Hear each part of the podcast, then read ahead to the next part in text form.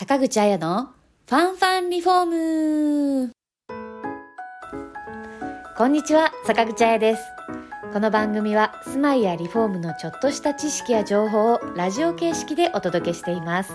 どうぞお気軽に聞いてくださいね。突然ですが、坂口彩のファンファンリフォームは本日が最後の配信となります。これまで109回お付き合いくださいました皆様、本当にありがとうございました。来週からは参考ソフランリフォーム部の新井文さんがラジオ配信を担当してくれます。これからも参考ソフランのリフォームをどうぞよろしくお願いいたします。それでは最後のトピックスは3種の給湯器です。お聞きください。一括りに給湯器といっても電気式、ガス式、石油式と様々な種類があるんですね。一体どのタイプにすればいいの？よくわからなくて迷っちゃいます。様々な観点から比べていきましょう。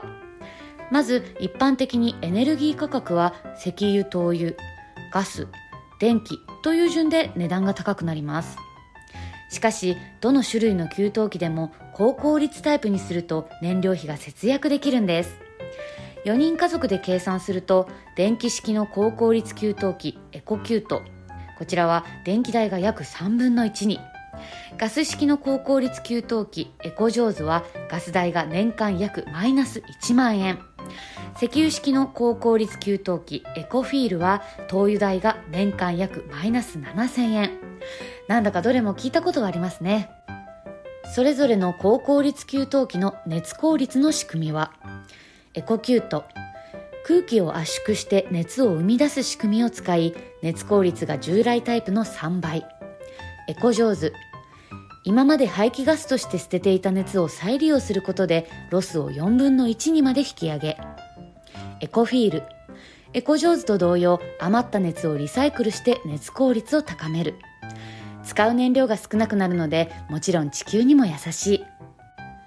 寒冷地では冬場の燃料消費量が非常に多いのでエネルギー価格の安い灯油式の給湯器が普及していますが気温が高い地域ではエコキュートのようなヒートポンプ式の電気給湯器は空気の熱を取り込んでお湯を作るため電気式の方が安くなる場合もあります。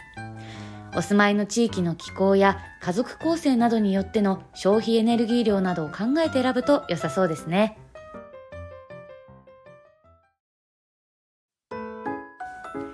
かがでしたか？